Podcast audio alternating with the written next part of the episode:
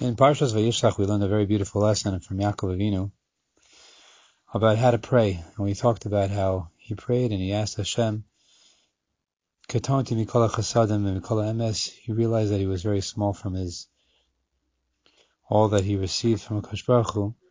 He didn't deserve all the wonderful blessings that he had. And that we said was a, a proper insight and proper mindset to pray from that it's not coming to me. I don't deserve anything. Uh, that was that was Parsha Vayishlach. In Parsha Vayeishev, we have something similar. We see we see by Yosef Tzaddik. He's being approached by Eshes Potiphar uh, to do a very terrible sin. Um, Potiphar is married to this wife, and she is soliciting him to have a relationship with her. And the Torah says Vayemaen that he refused.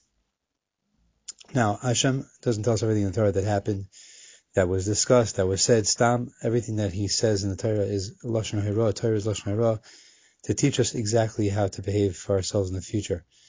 And I think the the sentence structure and the message that Yosef HaTzaddik gives us here is unquestionably something very, very powerful for us to use in our everyday lives. Yosef says, he says to the master's wife,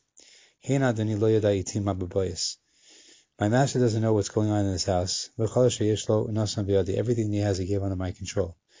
There's nobody greater in this house than me. He did not he did not restrict me from anything at all in this house. Only you. Because you're his wife. How can I possibly do this evil and therefore sin against God? I think the lesson is very clear. When we have a fight with our Yetzer Hara, Yitzhara is trying to get us to do something against Hashem. We tell ourselves, how could I possibly go against the Ratzon Hashem? Who put me here? Who gave me everything that I have? How can I possibly? It doesn't make any sense logically. It's it's totally wrong. I can't move forward. I just it's this this idea freezes me in my tracks from doing any sin. Hashem gave me an arm. How can I sin with this arm? The master of the house in this situation, while Yosef Tzaddik says, he says about him, he gave me everything control. Everything is here is, is, is his. How could I possibly do this evil thing? It doesn't make any sense. It's just not logical. Hashem gave me eyes, vision. People are blind. People are, people are here are, are sight impaired. People, and I go ahead and take my eyes and I look at things I'm not I'm not supposed to look at.